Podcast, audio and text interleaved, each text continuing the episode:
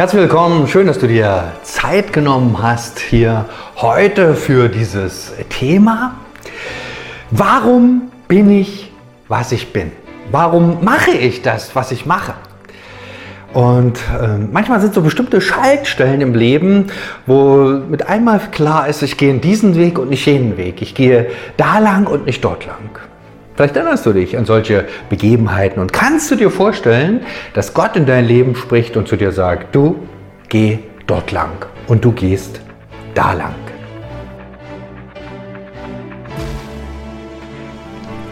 Jesus hatte eine Lieblingsbeschäftigung. Hast du dir darüber schon mal Gedanken gemacht? Er war erst einige Zeit berufstätig, da erfahren wir gar nicht so viel darüber. Und plötzlich wird er aktiv, tritt auf, wird öffentlich und ähm, das Erste, was äh, den Menschen vor Augen oder besser vor Ohren steht, ist, dass er predigt. Jesus predigt, erzählt von Gott, von seiner Größe, von seinem Reich, erzählt in Gleichnissen, in Geschichten, äh, legt sich theologisch an, herausfordernd. Und was machen die Menschen? Die Menschen kommen und hören und nehmen das wahr und hören gerne auf das, was Jesus sagt. Das war so ein ganzer Bereich. Jesus predigt mit Leidenschaft und anders als seine sozusagen Vorgänger oder die Menschen um ihn herum, er predigt, heißt es in der Bibel, mit Vollmacht, dass man merkt, er sagt nicht nur was, sondern man kann ihm das auch glauben, man kann ihm das abnehmen. Da passiert was, Glauben entsteht und Menschen sagten, oh ja, die Sache mit Jesus, da lasse ich mich mal drauf ein. Also Predigt ist ein ganz großes Thema und nimmt müssen wir mal nochmal genau ausrechnen, in der Bibel schon einen sehr großen, vielleicht sogar den größten Bereich ein. Predigt. Das macht Jesus. Ist das Jesu Leidenschaft? Ich glaube, da gibt es noch mehr. Immer wenn Menschen zu Jesus kamen, äh, dann war es oft so, die waren krank, die waren irgendwie gebunden, dämonisch besetzt und solche Sachen. Was macht Jesus? Er befreit sie, er heilt sie. Und das war natürlich was sehr Auffälliges. Ne? Muss man sich mal vorstellen, bei dem Gesundheitswesen damals war jetzt nicht so der Hit. Und da war man froh, dass man einfach zu jemandem gehen konnte, der heilt. Und das war vielleicht, äh, wo, man, wo die Menschen damals dachten, zu Zeiten Jesu, das ist Jesu größte Leidenschaft. Oder das fanden die Menschen für sich am tollsten, dass Jesus heilt und sie sagten, oh, da können wir zu einem gehen, ähm, der stellt uns wieder her, der bringt es in Ordnung. Und dort halt gibt es da dramatische Geschichten. Ein kleines Mädchen war es schwer krank, da war sogar tot und Jesus bringt es wieder zum Leben. Oder eine chronisch kranke Frau äh, fasst Jesus nur kurz an und ist gesund. Und viele, viele Geschichten mehr. Und die Menschen sind begeistert. Ja, Jesus musste sich schon zurückziehen, dass, äh, weil es einfach zu viele waren. Also Jesus tut Wunder, er heilt und er schafft auch Brot herbei, was zu essen. Und das sind alles so Dinge, die die Menschen begeistern und denken bestimmt, das ist Jesu Leidenschaft. Jesu predigt, meiste Platz in der Bibel, Jesu, Jesus heilt und das ist so vielleicht das Auffälligste als für Jesu Lebzeiten sozusagen. Das war schon sehr ungewöhnlich. Und dann gibt es noch eins, das fällt so ein bisschen hinten runter, fällt auch gar nicht so groß auf. Äh, und das finde ich ist was ganz Faszinierendes und was ganz Wichtiges. Jesus, ab und zu begegnet Jesus Menschen und dann sagt, er, Jesus, sagt Jesus ihnen, du folge mir nach. Und was machen die Menschen dann? Es gibt einige, die lassen alles stehen und liegen und folgen Jesus nach. Fortan wurde ihr Leben anders. Und sie sind mit ihm unterwegs und Jesus zeigt ihnen so ein bisschen, wie das heißt, das Reich Gottes aufzubauen. Und zu anderen sagt Jesus auch, folge mir nach. Und dann, ah, ist das schwierig und da ist dies noch zu Hause und jenes. Und das findet Jesus meistens gar nicht so toll, sondern er sagt, du, äh, die, mir nachfolgen ist eigentlich das Größte, was es gibt. Und mir scheint es so, dass das Jesu Leidenschaft ist. Natürlich ist es wichtig, von Gott zu erzählen und überhaupt mal diese Ebene, die Gott selber den Menschen nahezubringen. Ist ja klar, du musst ja wissen, wohin du nachfolgst. Ne? Also ohne Predigt geht's nicht. Und dass Jesus heilt, war auch nicht nur noch so eine Überschuss, so eine Bonusgeschichte, sondern Jesus wollte das Herz Gottes zeigen, dass Gott wiederherstellt, dass Gott, wo Gott ist, da ist auch Heil. Das war ganz klar. Das war Jesus wichtig, aber Glaube, seine Leidenschaft war, Menschen zu sagen, du folge mir nach. Und die wussten noch nicht so genau, was da passiert. Aber einige ließen sich drauf ein, die zwölf Jünger, ne, die kennen wir, dann gab es auch 72, da, die hatten so verschiedene Übungen zu absolvieren. Und da gab es noch die Frauen, die unterwegs waren. Viele oder ließen sich darauf ein und taten das, was Jesus sagte und folgten ihm nach. Und heute, der Text enthält, ist ganz erstaunlich, enthält diese drei Elemente. Jesus predigt, dann geschieht noch ein Wunder und es gibt so einen Satz, der ein ganzes Leben verändert. Und den Text lese ich vor. Steht im Lukas Evangelium 5, ab Vers 5, die ersten zehn Verse. Eines Tages stand Jesus am See Genezareth. Ein, eine große Menschenmenge drängte sich um ihn und wollte das Wort Gottes hören. Da sah er zwei Boote am Ufer liegen. Die Fischer waren ausgestiegen und reinigten ihre Netze. Jesus stieg in das Boot, das Simon gehörte, und bat ihn, ein Stück weit auf den See hinauszufahren. So konnte er im Boot sitzen und von dort aus zu den Menschen sprechen. Als er aufgehört hatte zu reden, wandte er sich an Simon und sagte, fahr jetzt weiter hinaus auf den See, werft dort eure Netze zum Fang aus. Und Simon antwortete, Meister, wir haben die ganze Nacht uns abgemüht und haben nichts gefangen, aber weil du es sagst, will ich die Netze auswerfen. Äh, das taten sie dann auch und sie fingen eine solche Menge Fisch, dass ihre Netze zu reißen begannen. Deshalb winkten sie den Fischern im anderen Boot, sie sollten kommen und mit Anpacken zusammenfüllten sie die beiden Boote, bis diese schließlich so voll waren, dass sie zu sinken drohten. Als Simon Petrus das sah, warf er sich vor Jesus auf die Knie und sagte, Herr, geh fort von mir, ich bin ein sündiger Mensch, denn Ihm und allen anderen, die bei ihm im Boot waren, war der Schreck in die Glieder gefahren, weil sie solch einen Fang gemacht hatten. Und genauso ging es Jakobus und Johannes, den Söhnen des Zebedeus, die zusammen mit Simon Fischfang betrieben. Doch Jesus sagte zu Simon, du brauchst dich nicht zu fürchten, von jetzt an wirst du ein Menschenfischer sein. Wie so oft ist Jesus unterwegs, diesmal am See Genezareth, ähm, erzählt, er predigt, die Menschen kommen. Und was wird da benannt? Wird, das ist eine große Menschenmenge. Und warum waren die da? Äh, am Anfang habe ich gesagt, da ging, die waren sehr viel da wegen der Wunder, sicher auch. Aber hier wird es nochmal was anderes betont. Die Menschen wollten Gottes Wort hören. Und da werde ich immer ein bisschen hellhörig, weil das finde ich immer absolut faszinierend, wenn Menschen da sind, die Gottes Wort hören. Das finde ich immer so was Schönes, was Wunderbares, wenn Menschen sagen, oh ja, wir wollen Gottes Wort lesen, wir wollen uns damit beschäftigen, ist uns wichtig. Ich erinnere mich an eine Rüstzeit, noch gar nicht so lange her, da gab es früh stille Zeit und die war freiwillig. Ja, und wer war da? Es war immerhin einer da. Aber da denke ich, das ist so ein bisschen symptomatisch so für unsere Zeit Gottes Wort hören oder sagen wir dafür etwas anderes aufgeben, vielleicht seinen heiligen Schlaf. Boah, das ist schon eine Herausforderung. Aber damals war eine andere Situation. Solche Momente gibt es ja immer wieder. Dass Menschen sagen, nee, nee, nee, das ist mir wichtig, ich will das hören, das ist jetzt die Stunde und die sind da, die Menschen, und Jesus predigt. Ja. Und dann war natürlich, das ist jetzt so äh, Lautsprecher auch noch nicht erfunden. Gab auch noch keinen YouTube-Channel, wo man äh, irgendwie nochmal nachhören konnte und den man auch übrigens abonnieren kann.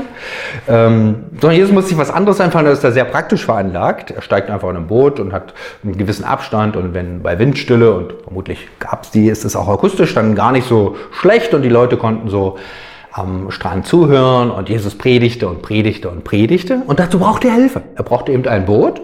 Und dann nahm er sich das Boot vom Petrus oder fragte ihn, sag mal, kann ich das, kann ich jetzt hier mal mit rein? Und Petrus war vielleicht gar nicht so ganz der ideale Kandidat, denn er hatte schon Nacht, Nacht, äh, es ist Nachtdienst, Nachtschicht hinter sich. Und diese Nachtschicht war, wie soll man sagen, völlig ohne Erfolg. Ja, er hatte nachts gearbeitet und nichts gefangen. Jetzt macht er noch die Netze sauber und arbeitet macht so ein bisschen. Aber der war eigentlich, wie soll man sagen, du hast richtig alles umsonst gemacht und er lebte ja davon. Also irgendwann muss man auch was fangen, sonst sieht es schlecht aus. Ähm, aber Petrus kannte ja Jesus schon so ein bisschen und so ließ er sich darauf ein. Und dann fängt Jesus an zu predigen. Und es wird hier, das ist ja interessant, das wird hier gar nicht erzählt, was. Wird an anderen Stellen, wird viel erzählt, was Jesus gepredigt Hier nicht. Scheinbar geht es hier nicht so sehr um den konkreten Inhalt, sondern um das, was, was hier passiert. Also es gibt Menschen, da sind offen, auch Petrus ist offen für das, was Jesus sagt. Er lässt sich darauf ein, ähm, hört zu, wie lange auch immer die Predigt ging. Ich, ich denke mal, dass Jesus da locker mal über 20 Minuten kam, weiß ich nicht wie lange. Irgendwann war Jesus fertig.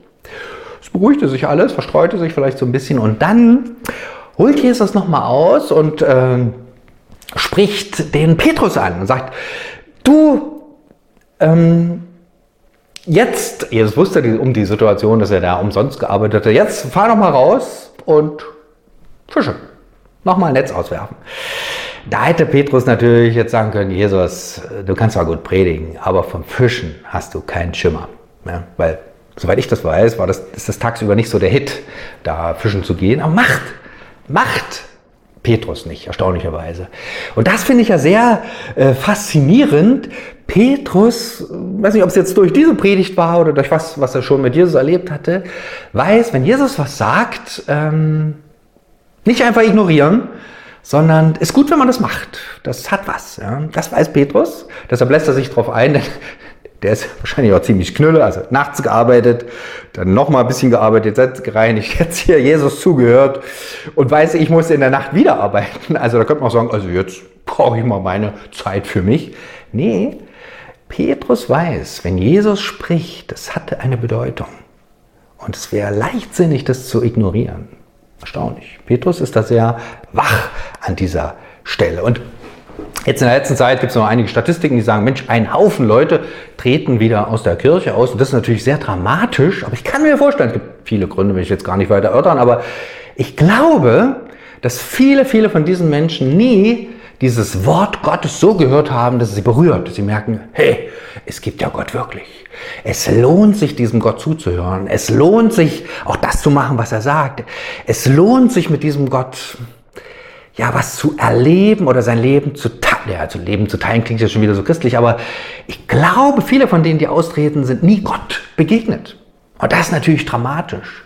Und dieses Vorrecht hatten die Menschen damals. Sie hörten Jesus, erlebten ihn und es hatte eine Wirkung in den Menschen. Also Petrus macht etwas, wo eigentlich sein Körper eigentlich langsam sagen würde, pff, muss jetzt nicht sein. Ich würde gerne mich mal noch eine Runde aufs Ohr hauen. Petrus tritt nicht aus der Kirche aus, sondern hört auf Jesus, geht los, macht das. Ja, und dann kann man sich fast schon denken. Ne? Er wirft das Netz aus, es ist mehr als voll. Also es ist nicht auch nur so, jetzt reicht's mal für den Tag, sondern das ist manchmal auch so bei Gott eine volle Kanne, volles Netz muss der Nachbar muss noch kommen und die haben voll, alles voll. Und was, was, was geht dann dem Petrus durch den Kopf? Ja, das ist ja sehr spannend. Was würde mir durch den Kopf gehen? Ich würde sagen, oh, Fische. Ich würde gleich so Geld sehen. Ja, ich kann meine Schulden bezahlen. Ja, ich kann ein neues Netz kaufen. Ja, ich kann ein neues Boot kaufen. Ja, ich kann Urlaub fahren. Ja, ich kann, keine Ahnung, ne, was man alles so kann.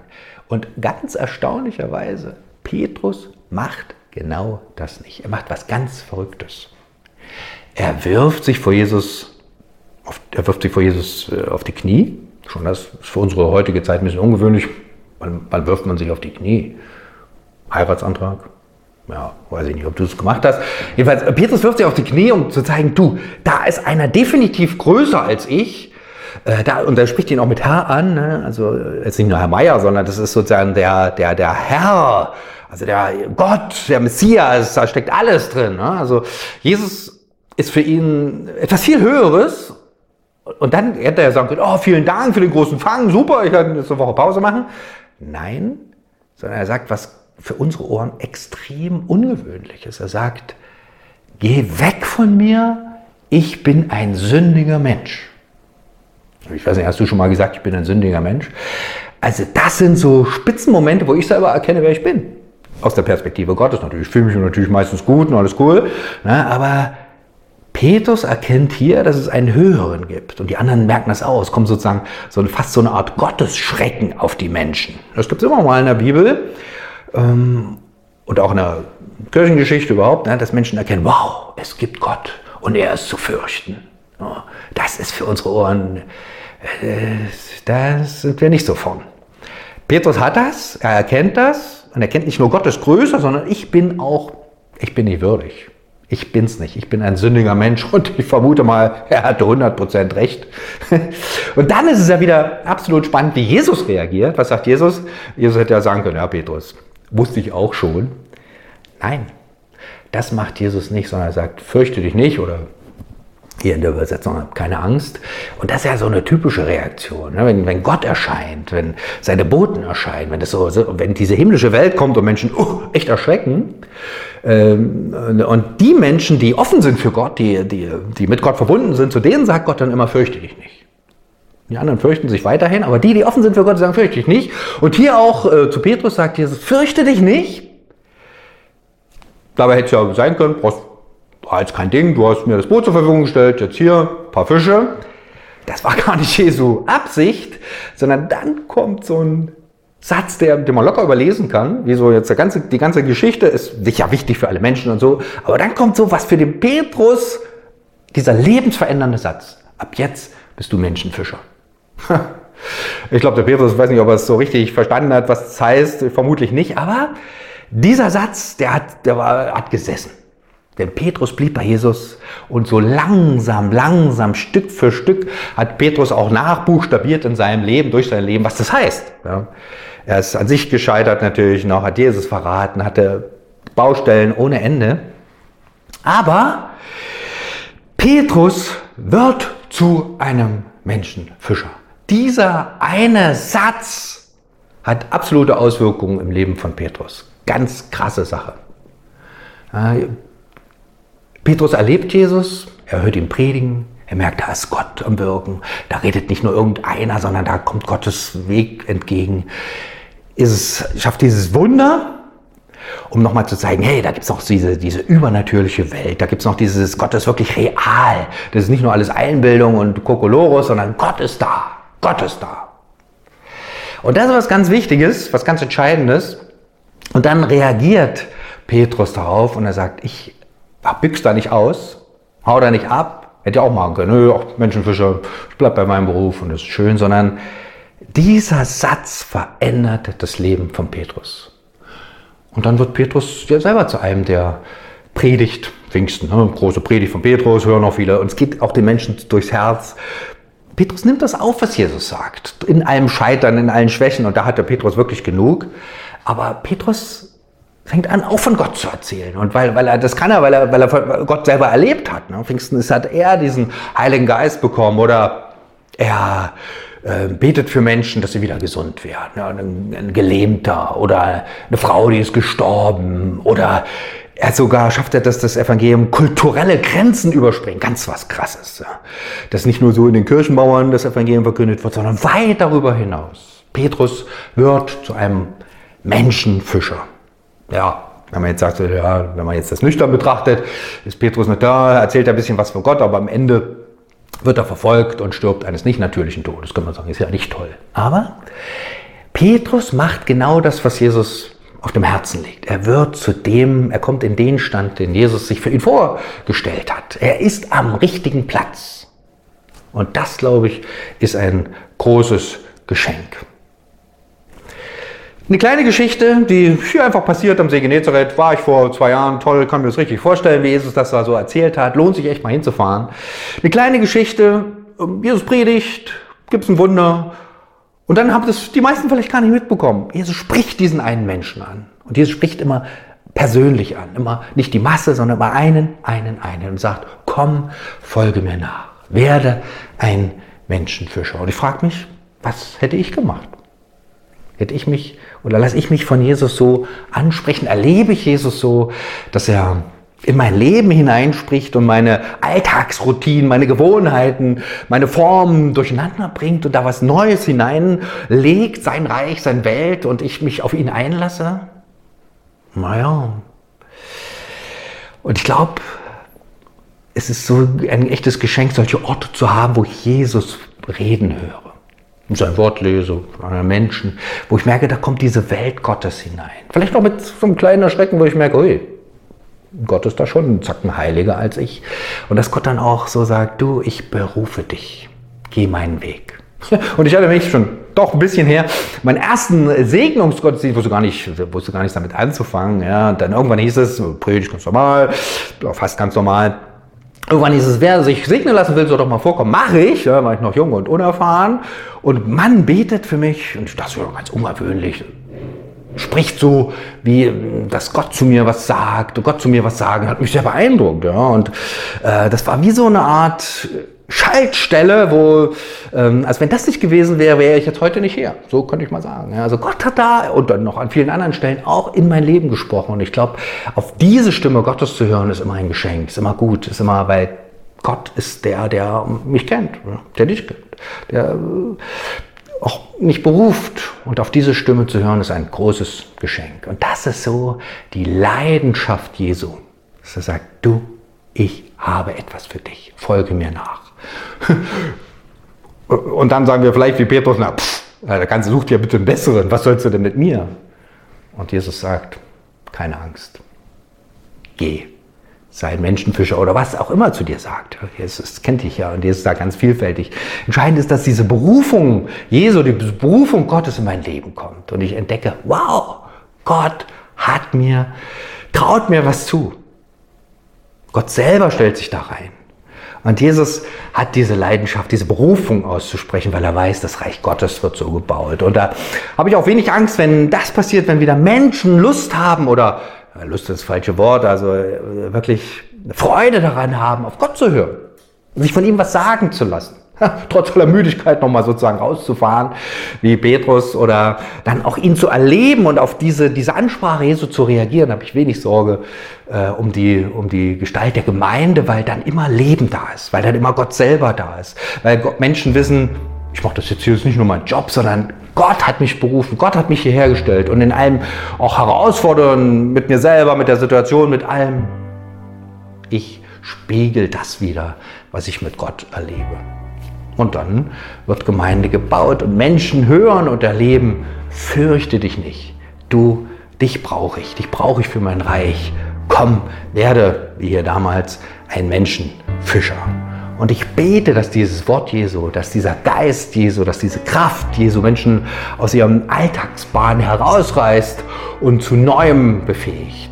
Sie wach werden für das, was Gott, wozu Gott sie berufen hat. Großes Kino. Eigentlich eine kleine Geschichte, ein kleiner Satz mit großer Wirkung. Folge mir nach. Jesus, danke dafür, dass du Menschen berufst, damals und heute. Und ich bitte dich, dass du hier uns in unserem Land, wo wir so mit vielen beschäftigt sind, nur jetzt nicht so mit dir, dass wir dich nicht überhören, sondern dass du uns wieder wach, äh, wach werden lässt. Dass wir deine Stimme hören und nicht mit den Schulter, Schultern zucken, nicht abwinken, sondern sagen, ja, mach ich. Auf dein Wort hin, es geht los und dann erleben, du stellst dich zu uns, du berufst uns in dein Reich, so uns extrem schwache und auch oft sündige Menschen oder ganz normale Menschen einfach. Ne? Aber du sagst, fürchte dich nicht, ich bin da. Danke, Jesus, dass du uns nicht aufgibst, dass du uns gebrauchst, dass du uns dein Reich weiter sagen lässt. Und ich bitte dich, dass viele Menschen deine Stimme hören und dir folgen. Amen.